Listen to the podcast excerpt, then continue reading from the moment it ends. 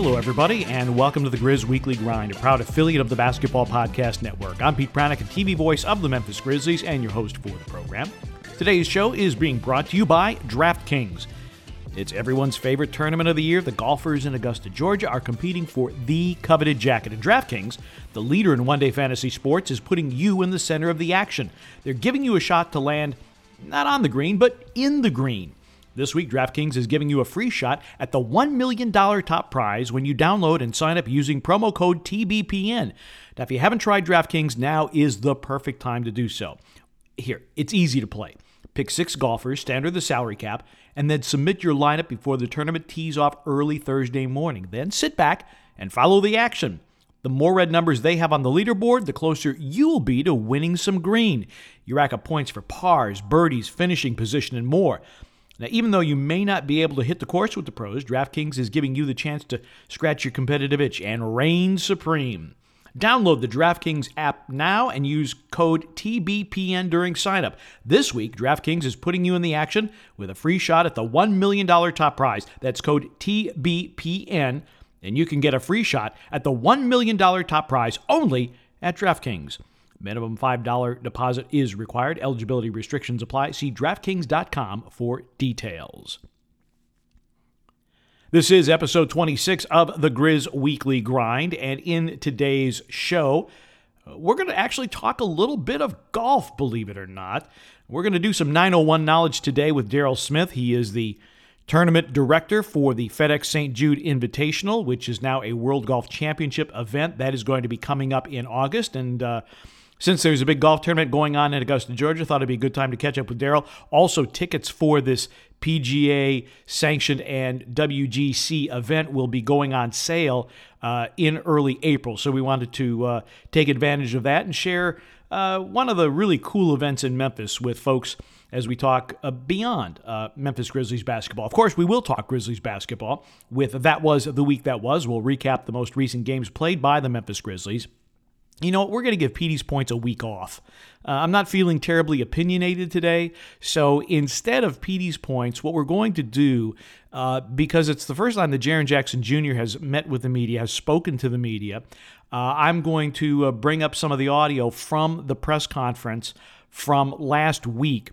Jaren Jackson Jr. actually uh, talked to the Grizzlies media relations staff and said, you know what, I want to talk to the media. They haven't heard from me in a while. My return is uh, sometime in April, and uh, I miss talking to the guys. So uh, we will run that audio of Jaren Jackson Jr.'s meeting with the media from uh, last week. So we've got that, and uh, Darrell Smith, as I said, in some 901 knowledge. So that's what we've got going on in today's show. And without further ado, let's get into that was the week that was. Grizzlies playing a couple of games since our last visit. Uh, Friday, they took on the Minnesota Timberwolves. Timberwolves coming off a rally from 18 down to beat the New York Knicks in the Twin Cities. Uh, Grizzlies, of course, coming off the loss to the Utah Jazz. Grizzlies get back to 500 at 23 and 23 with a 120 to 108 victory over the Minnesota Timberwolves. This was a solid all-around effort for the Grizzlies. Uh, Grizzlies getting a 50 plus bench point effort again. Grizzlies put eight in double figures, four starters and four off the bench. Valanciunas racks up yet another double double. Ho hum 19 and 11 for Valanciunas. He led the Grizzlies in scoring. Grayson Allen with 15, with five threes made in a starting role. De'Anthony Melton was sensational off the bench. 14 for him on four of six from beyond the arc, four boards, three assists, and three steals for Mr. Do Something. So, Grizzlies uh, this was a tightly contested first half. Grizzlies were up only two at intermission, but they broke it open with a 24 to 18 third quarter over the Minnesota Timberwolves and put a little bit more distance between themselves and the Wolves in the fourth quarter. Grizzlies were actually outshot fractionally in this game. Uh, Minnesota 44.7, Grizzlies 44.2. But the difference here for a change was a, a three point margin that favored the Grizzlies. They were plus seven and three point makes. They made 19. Like I said, Grayson Allen had five. De'Anthony Melton had four. Dillon Brooks had a couple. Ja Morant had a couple as well. Uh, and Tyus Jones against his old team dropped in a couple of triples as well. Minnesota got a, a great game from Karl-Anthony Towns, 30 and 16. They got 22 from Anthony Edwards, but uh, the bench was the difference in this ball game for the Grizzlies. They led by as many as 25 at one point. And even though the Grizzlies only had 38 paint points, the fact that they made 19 threes uh, really took care of any worry about paint scoring for the Grizzlies. They also had 26 second chance points. Grizzlies 14 offensive rebounds to only five from Minnesota. Grizzlies took 10 more shots and uh, they win at 120 to 108. Then on Easter Sunday night, the Grizzlies start a four game road trip against Eastern Conference competition when they take on the Philadelphia 76ers. Sixers, the best home record in the Eastern Conference. They were playing on the second of a back to back. They had played the night before at home against Minnesota. They took care of the Timberwolves, although uh, Minnesota gave them a run for their money toward the end of that basketball game.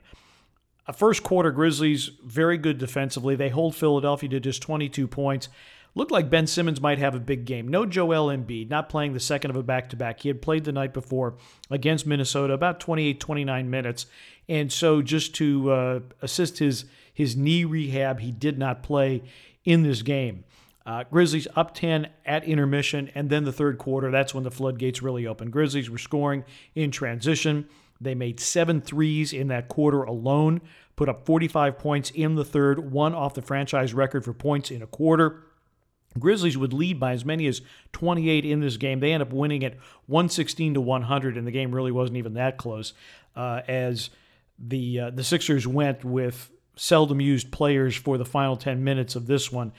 Grizzlies were the beneficiary of the fact that because they had such a large lead, nobody played more than 28 and a half minutes, and Ja Morant logged 28 minutes, 39 seconds. Uh, only eight points for Ja, but he was a plus 29, had 10 assists to just two turnovers.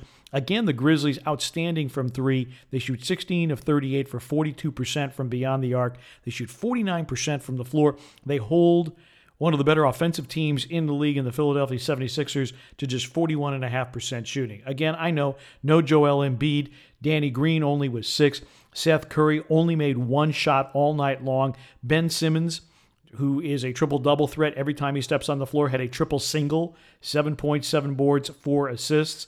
Uh, Grizzlies had four of their five starters in double figures. They get another 50 point performance off the bench 14 from Melton, 15 from Clark, 14 from Desmond Bane.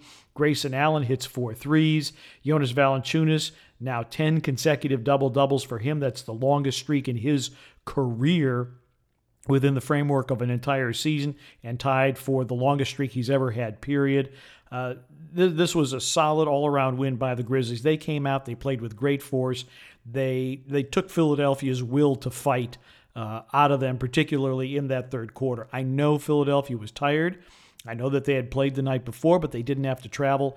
Still, all that being said, I mean, the Grizzlies handled their business and they did it in extremely impressive fashion, winning 116 to 100. So the Grizzlies move back above 500 at 24 and 23 as they get ready for a Tuesday date against the Miami Heat and the Grizzlies. Well, they've swept Philadelphia, they've swept Brooklyn. I know Brooklyn didn't play their stars, nor did Philadelphia, but it, the, the Grizzlies are 4 0 against those guys, and they're trying to sweep Miami on Tuesday night. And so that was the week that was. Grizzlies winning a couple of games against Minnesota and Philadelphia as they continue the road trip Tuesday night in Miami. Normally, at this time in the program, we go to Petey's Points, and uh, I would offer up my opinion on certain topics in the NBA, but I'm going to leave the opinions off to the side now. Uh, doing something a little different in this episode of the Grizz Weekly Grind. We'd not heard very much from Jaren Jackson Jr. because he had been rehabbing the torn meniscus. And prior to the Minnesota game last Friday, uh, he approached the Grizzlies communication staff and said, I would like to be one of the guys that gets interviewed after shoot around. And I, I applaud Jaren for being a stand up guy and wanting to talk to the media because, you know, a lot of people were saying, well, you know, why is it taking so long? And, you know, why isn't he back already? We thought he'd be back in March and now he's not going to be back until April, et cetera, et cetera, et cetera. So uh, props to Jaren for meeting the media. And so uh, rather than me pontificating about uh, stuff, I'm basically going to run the audio from that press conference. And uh, so you can actually hear from Jaren and not just snippets, but you can actually hear the whole thing. The first question that was asked of Jaren was Look, was there anything that slowed your rehab down? Because people expected him to be back a lot sooner? Uh, I mean, from the jump, we had a plan.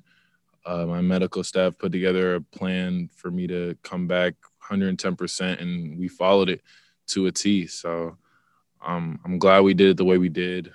Uh, there's really not not much more I can ask of them. They've been amazing uh, from beginning to end, and I'm just I'm happy the way it went because it's it's given me a chance to not only like recover fully, but you know make gains in other areas. You know, work on nutrition and work on a bunch of other things that I wouldn't have time to work on. So I'm happy about that.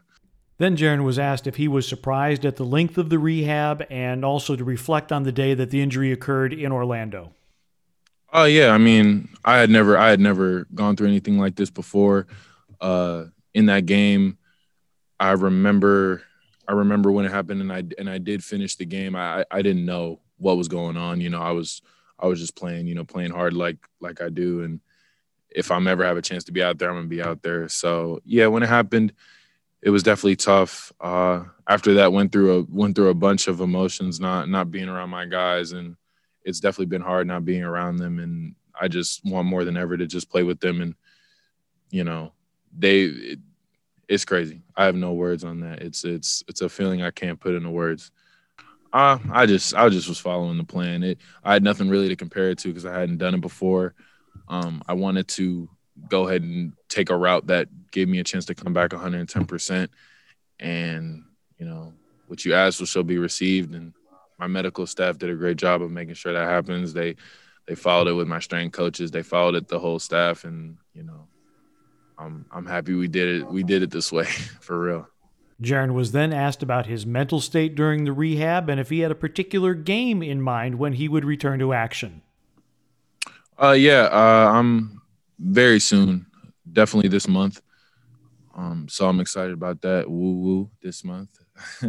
but uh, being away from the guys, it gives you a chance to look at the game a different way. It, it slows down. You're looking at a lot more film. I'm looking at the game from my perspective. Um, so you can see a lot of smaller things. I think emotionally, you just you just you know you got to withstand that. It, being away from the game for this for this long has been has been an experience for sure. It's something I haven't ever done in my life, so it's new to me. And you know, you just got to take the lessons that you get along the way and apply them to things going forward. But it for sure has built me for sure, and I'm honestly grateful for the experience. as weird as that is to say, but I'm grateful for it. Then Jaren was asked who was crucial in his support system during the rehab. Yeah, my family has been there the whole time. Uh, my teammates for sure. Like just always being around them still has just been a joy. I mean, although I can't get out there with them, you know, when the lights are on, I'm I'm always around them. We're always talking, you know, we're always having fun. You know us. Um, and yeah, they've they've they've just been there for me. Like whether whether it's talking about stuff, whether it's just hanging out like we do, you know, normal stuff. Um, yeah, I've I got my guys, and they got me. And Jaren was asked about those areas in which he felt he improved during the rehab. Yeah, my strength huge. Um, I feel like I'm so much stronger, stronger than I've ever been for sure. Um, and when I when I meant nutrition earlier, I just meant in terms of dialing in on eating better. I probably would have done that had I been playing or not, but you never know. But I definitely dialed in on that on the court, balance, my shooting, getting everything back that I had, and uh, yeah, just working on my craft, working on my mental. I mean, there's so many different things, it, it, but a lot of it just came from watching film. A lot of it came from working with my coaches on the floor, um, them looking at my past film and kind of giving me anecdotes on how to be better in the future and what things I could have done better and little things like that. And I've and I've grown so much, so much since that time. So I'm just I'm just excited to put it all together. And Jaren was asked about his expectations for himself once he does return to the court. Yeah, uh, I mean, my teammates are going to help me with what everything I need, uh, the flow of the offense, the plays, and just you know how they're how they're working right now, they're going to help me. They're going to help me get right into a rhythm. Uh, I always am going to have high expectations for myself, um, but really just getting out there and playing with them is just going to be great in general. Um, I know that they're going to help me along the way with pretty much whatever. They played a ton of games, and yeah, I, I have no I have no worries about that at all. Jaren was then asked to evaluate the play of his teammates. Yeah, no, they're they're doing great.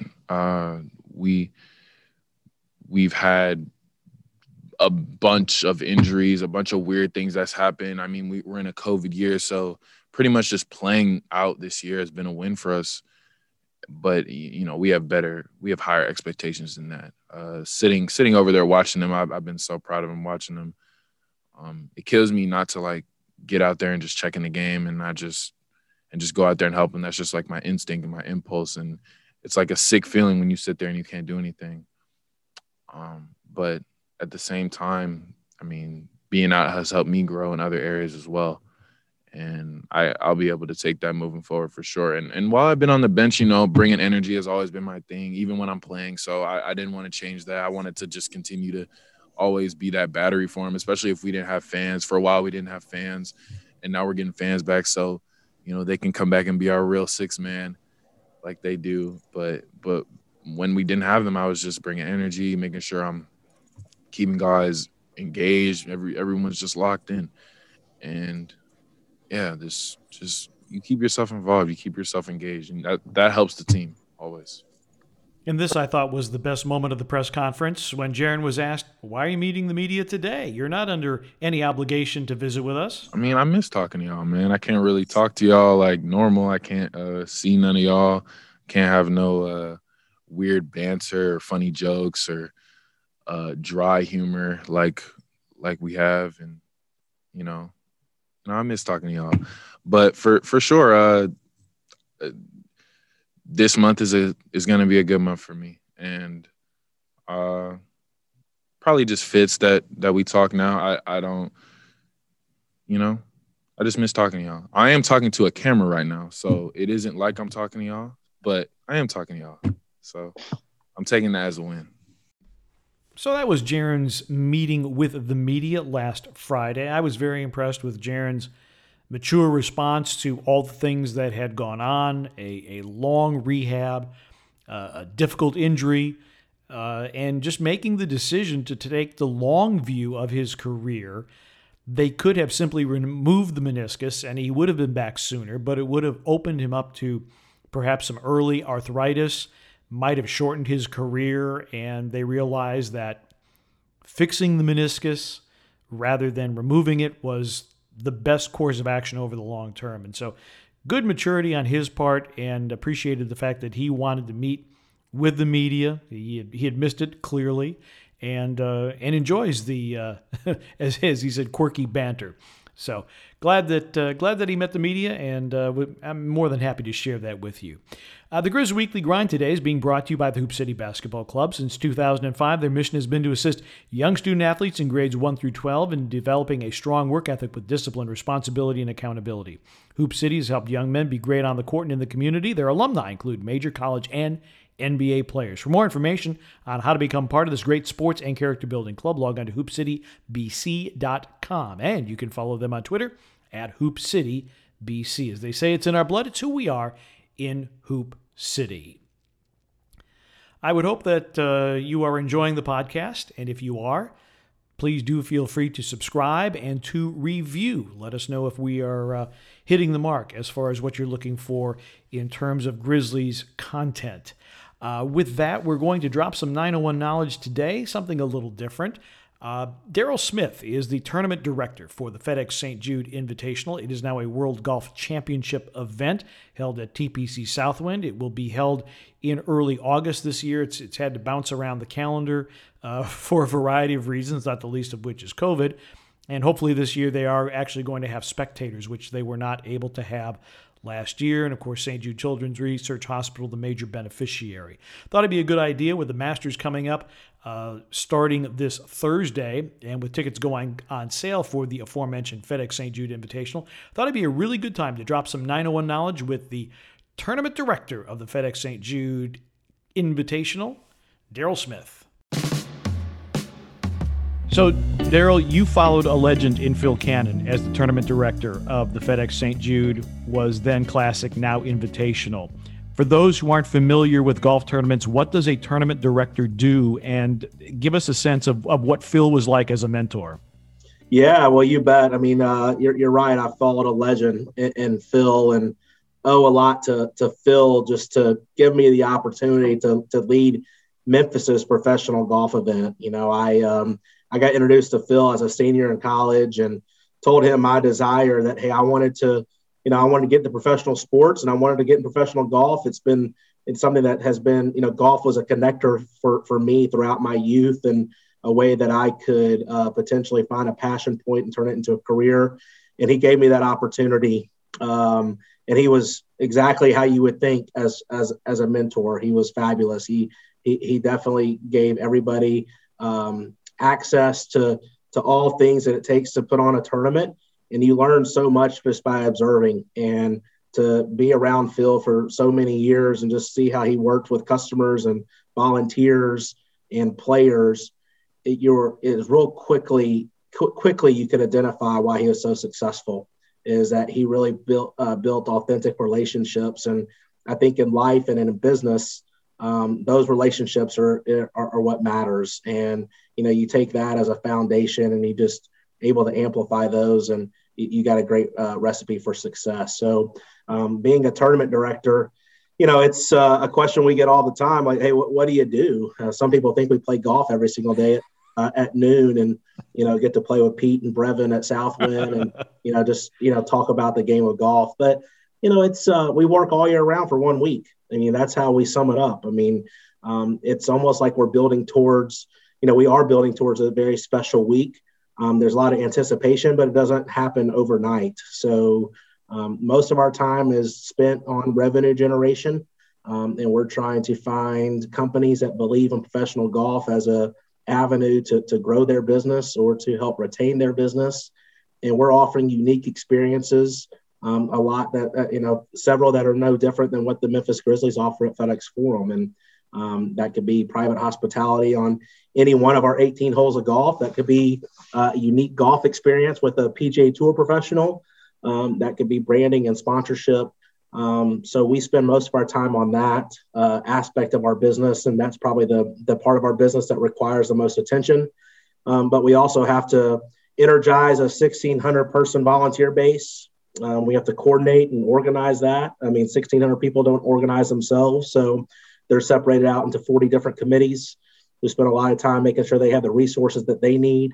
Um, we liaison with our two biggest, uh, you know, our two biggest partners in FedEx and St. Jude, and make sure that we're, you know, de- definitely um, are able to highlight the stories that they want to highlight, the, the stories that they want to share, and why they support this Memphis institution. So um, we had a great uh, broadcast partner at CBS Sports. So um, to, I guess to, to, sum it all up, we do an awful lot. Um, you know, we do a lot that that makes the week happen. Um, there's a lot of moving parts, um, but it's a truly a team effort, and uh, I'm just really blessed to be in that position. Sometimes athletes will say, you know, the the practices are hard and the game is easy.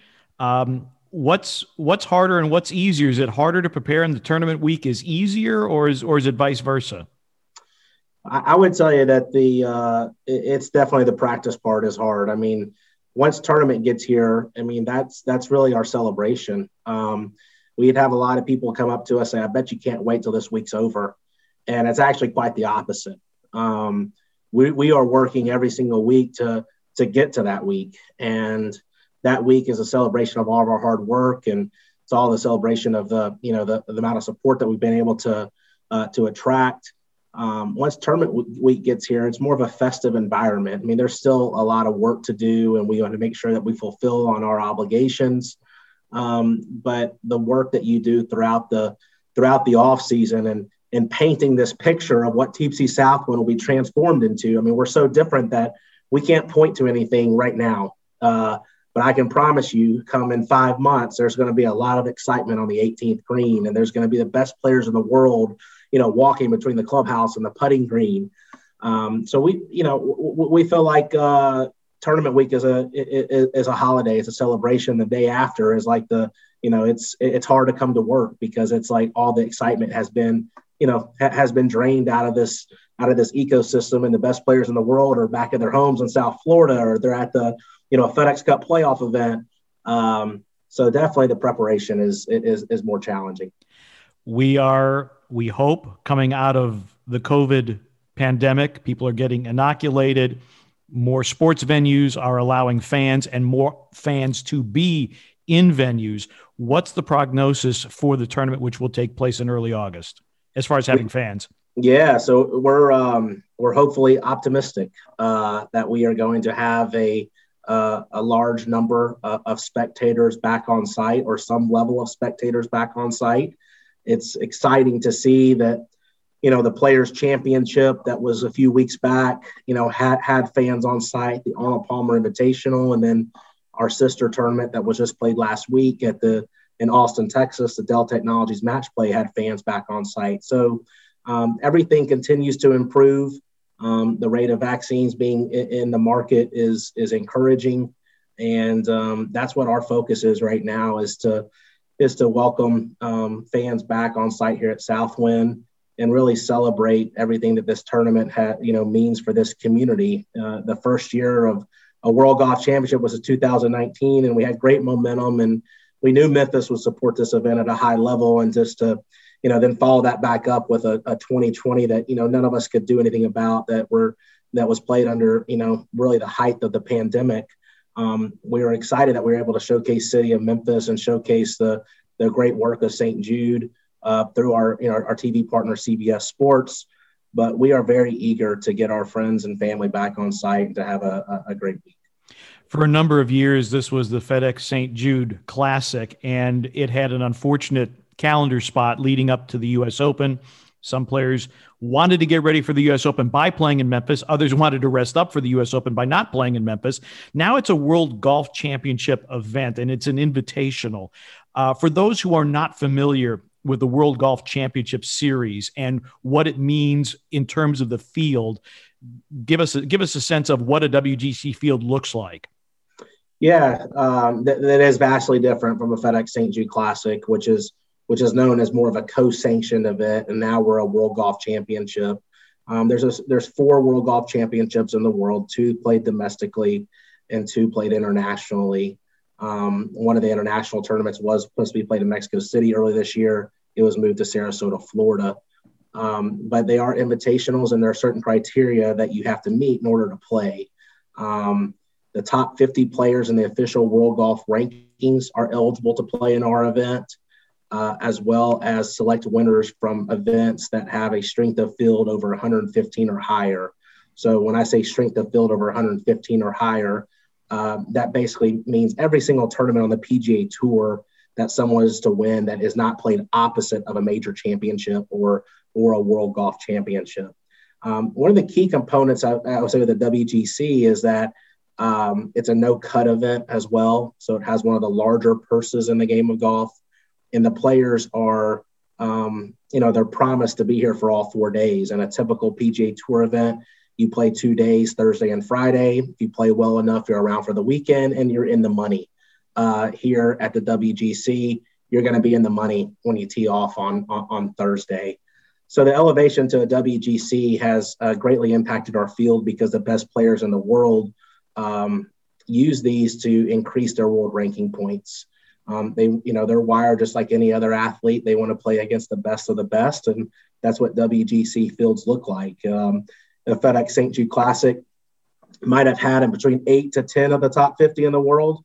Um, our first two years, we've had average 46 of the top 50 in the world. So um, it is it is definitely a, a, different experience from the the cast of characters that are on the on the playing field, and it has really um, you know been a shot in our arm to know that every single year when we get closer and closer to tournament that we're going to have the best players in the world. Um, the FedEx St. Jude Classic, extremely proud of it, and we had great we had great um, you know we had we had great stories there. Dustin Johnson, a two-time winner, Brooks Koepka had a uh, a love for this event before it was a WGC and finally won it in its first year as a WGC. Phil Mickelson loves loved the FedEx St. Jude Classic, but just to know that you know the Rory McIlroys, the Jon Rahms, Justin Thomases looked when they build a schedule early in the season.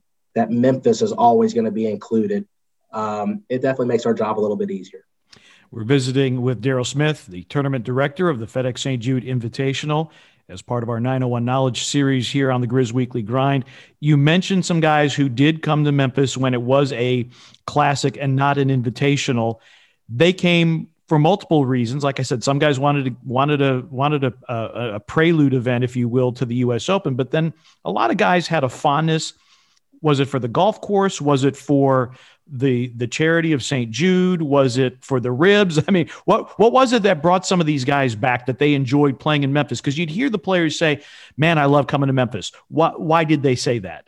Yeah, I think it, for for each one it's probably a little different. You know, I think when a PGA Tour player looks at this looks at, at what events they're going to play every single year, schedule is important. So just how you know how how does it fit into to our schedule? What what what what are what what is that player doing? Um, you know what they want to. You know what they're going to want to play the major championships, of course.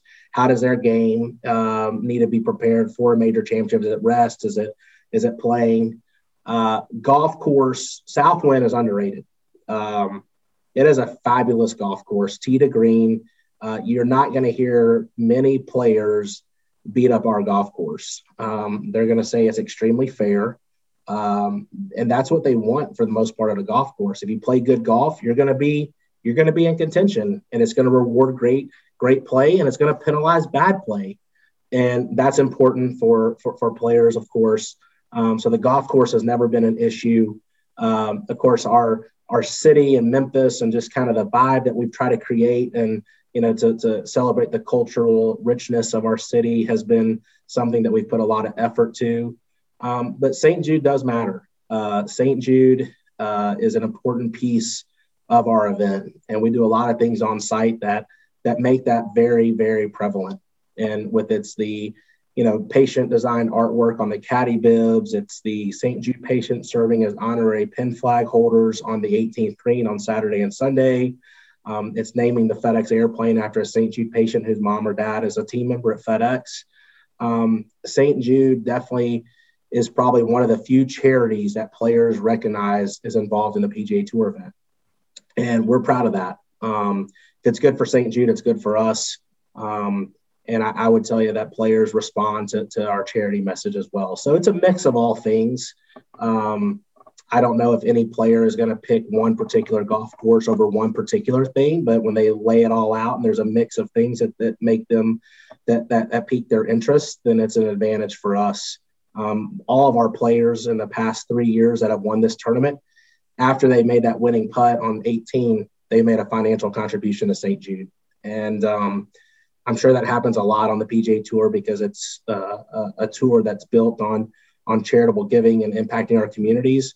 But to know that's happened here in Memphis, um, it means a lot to us, and I know it means a lot to our friends at St. Jude yeah, I've had the opportunity, you know, working for CBS as a spotter to be inside the ropes, and you're on the 18th green, and you're surrounded by fans and the world's greatest golfers, and then a St. Jude patient comes out to hold the pin flag, and, and a glove is signed, and a ball is signed, and pictures are taken, and it and it and it raises goosebumps on you because it is such a such an incredibly touching moment, and what I like about professional golfers is that the, they just seem to get it. They understand the impact that they can have, which is fantastic. And I know that your event routinely wins the best uh, charitable uh, integration uh, between tournament and uh, and tournament charity, and and you are to be congratulated for that. Last thing for you, Darrell, um, and I know that people can follow the tournament on Twitter at WGC FedEx.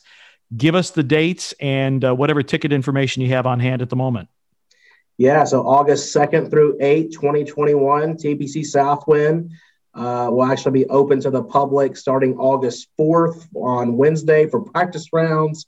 Tickets for Wednesday start at $30, and then um, we're actually going to go live with all of our ticket offerings uh, Friday, April 9th to the general public. So there's also a, another golf tournament that's happening that same week down in Augusta, Georgia. So I uh, I have a I have reason to uh, suspect that there will be a lot of golf fans that'll be tuned in uh, to CBS to, to watch the Masters, and uh, it makes perfect sense for us to to go on sale that week. So um, we're excited about the the possibilities in 2021. you know, just stay up to speed on all of our great news at our website, wgcfedex.com, or any of our social media handles. And we look forward to welcoming everybody back. I lied. One last thing for you. Uh, do you get to go to tournaments around the country, i.e., the Masters, and and and pick up tips and and talk to your fellow tournament directors about uh, how best to uh, to pull off an event? Yeah, you know, it's a it is a very close fraternity of people that um, run tournaments, um, and we're all we're all friends, and we're all sharing how we how we execute this one week a year in each of our markets. Um, I traveled much more with the FedEx St. Jude Classic because we were doing more player uh, outreach, player PR, player recruiting, however you want to re- uh, however you'd like to phrase that. Um, I have been fortunate enough to go to the Masters, um, really just as a guest and as just to take into that spectacle. I've been fortunate enough to go to the to, to the Players Championship, but all of us that that run tournaments or that work in tournaments for for a living. Um, we're always staying close and asking how, and especially in times like today, like how, how are things going? What are you doing differently? What are you seeing? Um, so it, it, it's a very, very supportive community and group. Uh, and I hope to get back on the road here soon just to see some more of the tournaments because every single one of them does a fabulous job and they're all different in some way. While it's a golf tournament, they're all different in some way, which make them unique to that community. Darrell, thank you so much for the time, and uh, we'll see you around Southwind. Awesome. Sounds good. Thanks, Pete.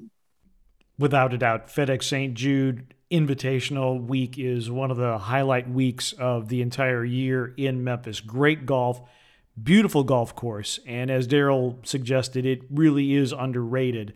But if you talk to the pros who come out and play it every year, guys like Brooks Koepka, Phil Mickelson, they are huge fans of TPC Southwind. It's a great golf course a lot of water, a lot of trouble, and uh, very rarely do you see the pros beat that course up and you know post scores of 20 under par or something for the week. It it really is a very very good golf course, and if you are in the Memphis area, hope that you might uh, check it out this summer.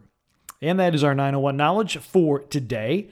And we leave you with this. If there was one thing you could do, one bold action you could take, one inspired choice you could make, one investment guaranteed to transform Memphis, would you do it? Well, if that answer is yes, here's your chance. The Grizzlies Foundation is looking for Memphians to be the difference in a child's life by becoming a volunteer mentor. There are 800 youth in Memphis waiting for your decision today, so don't delay. Join the movement and become a mentor at grizzliesfoundation.org. This message brought to you through the generous support of Garner Framing Company, serving Memphis for 70 years and a proud supporter of the Memphis Grizzlies Foundation. They're doing their framing consultations by appointment at 901 685 7796. Give Chris Garner a call at that number, set up your framing consultation, go on in with your project, and I guarantee it. Uh, that Chris will do a fantastic job with it, and we appreciate Chris's support of the Grizzlies, the Grizzlies Foundation, and uh, just a great neighbor and a great guy. So please do patronize him and uh, tell him that the Grizz Weekly Grind sent you to Garner Framing. That does it for this edition of the Grizz Weekly Grind, episode 26. Our thanks to Jaren Jackson Jr., the Grizzlies communications staff, and also to Darrell Smith of the FedEx St. Jude Invitational for helping us out with today's show. I'm Pete Pranica. Thanks so much for listening, and we'll see you next time on the Grizz Weekly Grind, a proud affiliate of the Basketball Podcast Network.